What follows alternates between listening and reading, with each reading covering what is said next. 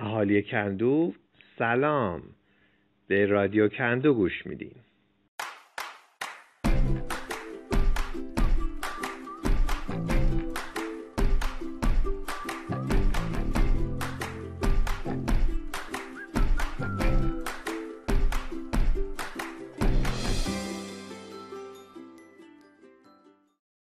دوستان خوبی کندو سلام. حالتون چطوره؟ خوبین؟ روز یک شنبهتون به خیر خوشی؟ امیدوارم هر موقعی از روز که این قسمت از رادیو رو میشنوین شاد و سلامت باشید. آخرین روزهای بهار رو داریم پشت سر می‌گذاریم. امیدوارم بهار خوبی رو سپری کرده باشید. بهاری که هوای خوب و پاکیزه رو به ما هدیه داده. امیدوارم که همه سال هم هوا خوب و پر از اکسیژن باشه. این پنجمین قسمت رادیو کندوز که تقدیم حضورتون میشه. با همکاری مرزیه سیف محسا خادمی جواد نعمتی و من امید منتظری که در خدمتون هستیم.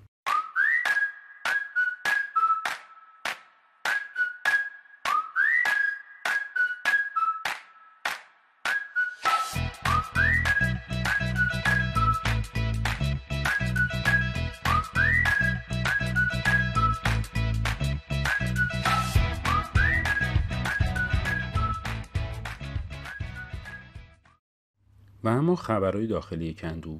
ببینیم در این دو هفته که گذشت چه خبرهایی و اتفاقایی در کندومون افتاده. گروه آموزش داره مجددا کندو تاک رو راه اندازی می‌کنه. همونطور که پارسال دیدیم این بخشی که به ما کمک می‌کنه بتونیم در 15 دقیقه مطالبمون رو به جمع بگیم و ازشون بازخورد بگیریم. و ایده این کار از تدتاک گرفته شده. ترانه سلیمانیان هم فراخانی داده تا کسانی که مایل باشند اعلام آمادگی کنند و در هر زمینه که دوست دارن برای بقیه صحبت کنند. اگه علاقمندین حتما با ایشون تماس بگیرید. خبر بعدی این که شاناز مرادی مسئولیت امور مالی و اداری کندو رو به عهده گرفت که به همینجا بهش تبریک میگیم. امور مالی و اداری یکی از بخشای حساس و به نوعی تسهیلگر همه بخشها در همه سازمان هاست و در ضمن وقت زیادی هم میطلبه. براش آرزوی موفقیت می‌کنیم. در واقع برای همه دوستانی که مسئولیتی رو در کندود عهده دارن آرزوی موفقیت می‌کنیم. چون انجامن با کمک تک تک ماست که می‌تونه جلو بره و به جاهای خوب و به هوای پاک تهران و بعد ایران برسه.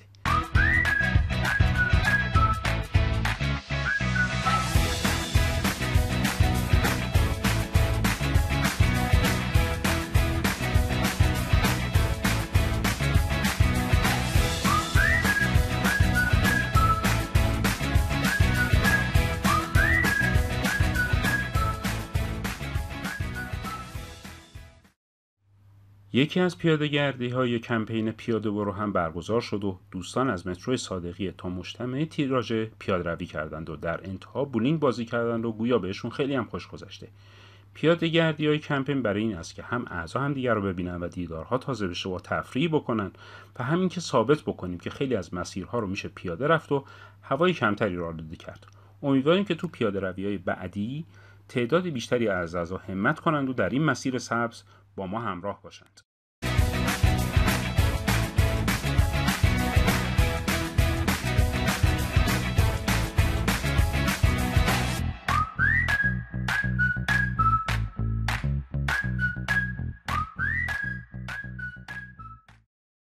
خبر آخر که مربوط به گروه آموزشه که با حضور الهام مظاهری، بهرام زوقی، ترانه سلیمانیان، علی محمد یزدانی و ماندانا مهدیخواه برگزار شد.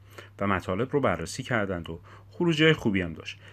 از جمله پیشنهاداتی که مطرح شد برگزاری گلگشت کودکان بود که ماندانا خانه محیط زیست مدرسه طبیعت فشم و موزه وزیری رو پیشنهاد داد و یا هماهنگی که با استاد فن بیان در حال انجام برای برگزاری ورکشاپ در تیر ماه که احتمالا نیمه دوم اون خواهد بود و همینطور یک دوره آموزشی مبانی پرزنتیشن با تدریس علی محمد برگزار خواهد شد.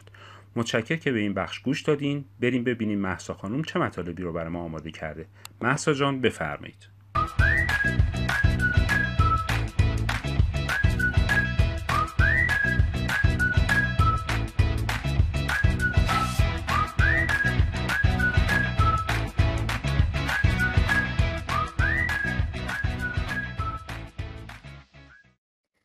ممنونم از شما. امید منتظری عزیز.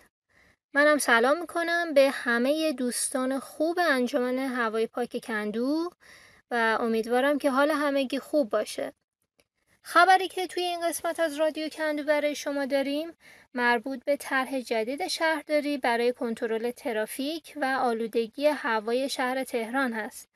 در واقع این طرح جایگزین همون طرح زوج و فردی شده که از اواسط آذر ماه سال 84 در محدوده مرکزی تهران اجرا شد و اگرچه هدفش کاهش ترافیک و آلودگی هوا بود ولی خب در نهایت طرح ناکارآمدی از آب در اومد.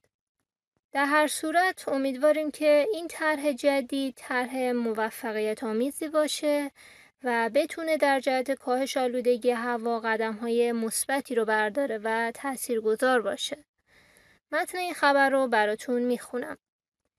محسن پورسید آقایی معاون حمل و نقل و ترافیک شهرداری تهران درباره اجرای طرح جدید اظهار داشت که از ابتدای تیر ماه 98 این طرح با عنوان محدوده کنترل آلودگی هوا در محدوده دوم که همون زوج یا فرد سابق هست به اجرا در میاد.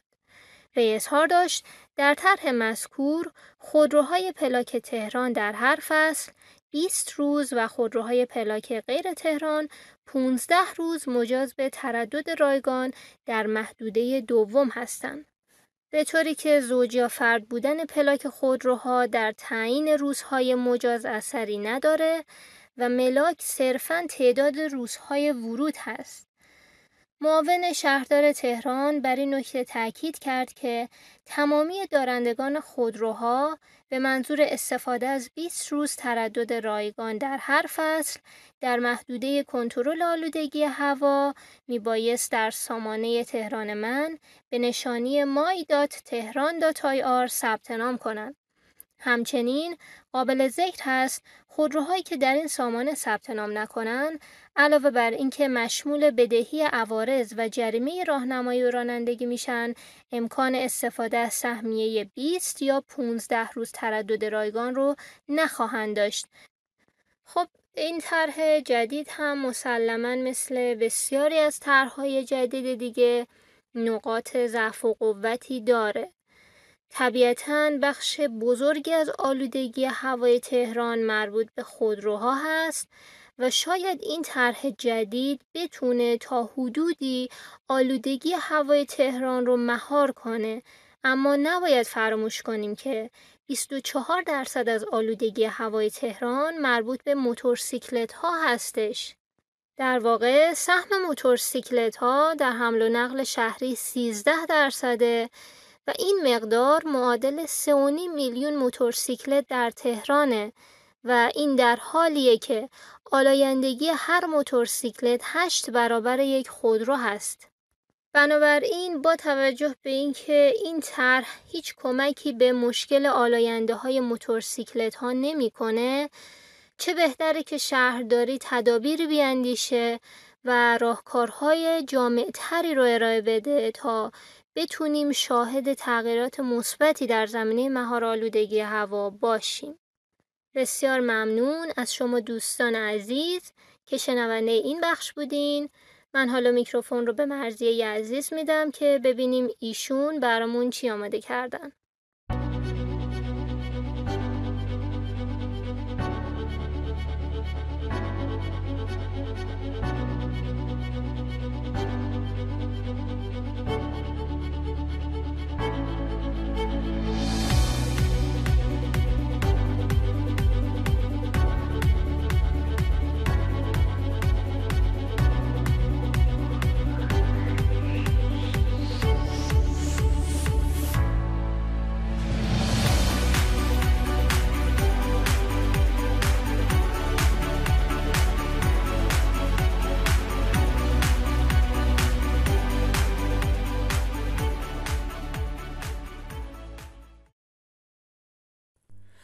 تشکر از محسای عزیز سلام خدمت همه رادیو کندوی ها من مرزی سیف هستم. در این بخش پادکست براتون از اخبار جهان میگم. خب خبر این هفته ما خلاقانه و جوانانه است. یک سری اعتراضات و راهپیمایی های جهانی و سراسری علیه تغییرات اقلیمی صورت گرفته که مبتکر این حرکت دختر نوجوان سوئدی به نام گرتا تومبرگه این دختر نوجوان سوئدی تنها وقتی 15 سال داشت اعتصابهای تک نفره خودش رو کلید زد. او آن موقع پلاکاردی در دست داشت که روی آن نوشته شده بود اعتصاب مدارس برای تغییرات آب و هوایی. آن موقع که او تظاهرات تک نفرش رو مقابل پارلمان سوئد برگزار می‌کرد شاید تصورش رو نمی‌کرد که روزی صدها هزار دانش آموز در سراسر جهان به دعوت او پاسخ مثبت بدن در یکی از مصاحبهاش می‌گفت که هدفش از این اعتراضات این نیست که مردم بیان باش سلفی بگیرن و تحسینش کنن بلکه می‌خواد بزرگترها رو بیدار کنه. در واقع معتقد آینده چیزی نیست که چشم انتظارش باشیم بلکه باید بسازیمش. شعار اغلب پلاکارت ها در تظاهرات این بوده که تنها دوازده سال فرصت برای نجات زمین باقی است. در واقع این گرمایش جهانی و تغییر اقلیم باعث شکاف بیشتر بین کشورهای فقیر و غنی شده. در این زمینه هر کشوری که بیشترین گازهای گلخانه ای رو تولید کرده و می‌کنه از عوارض داغ شدن جهان و تغییر اقلیم بهره ها برده. نرخ رشد در این کشورها با افزایش دما سرعت گرفته و در کشورهای گرم کاهش یافته. زمان کش، تولید و بازده محصولات کشاورزی و بهرهوری نیروی کار در شرایط معتدل بیشتر و مناسب تره. از این رو گرمایش جهانی با معتدل کردن کشورهای سرد و دور کردن کشورهای گرم از دمای بهینه به تقویت اقتصاد کشورهای توسعه یافته کمک کرده و باعث ایجاد آسیب پذیری بیشتر اقتصاد کشورهای فقیر یا در حال توسعه شده.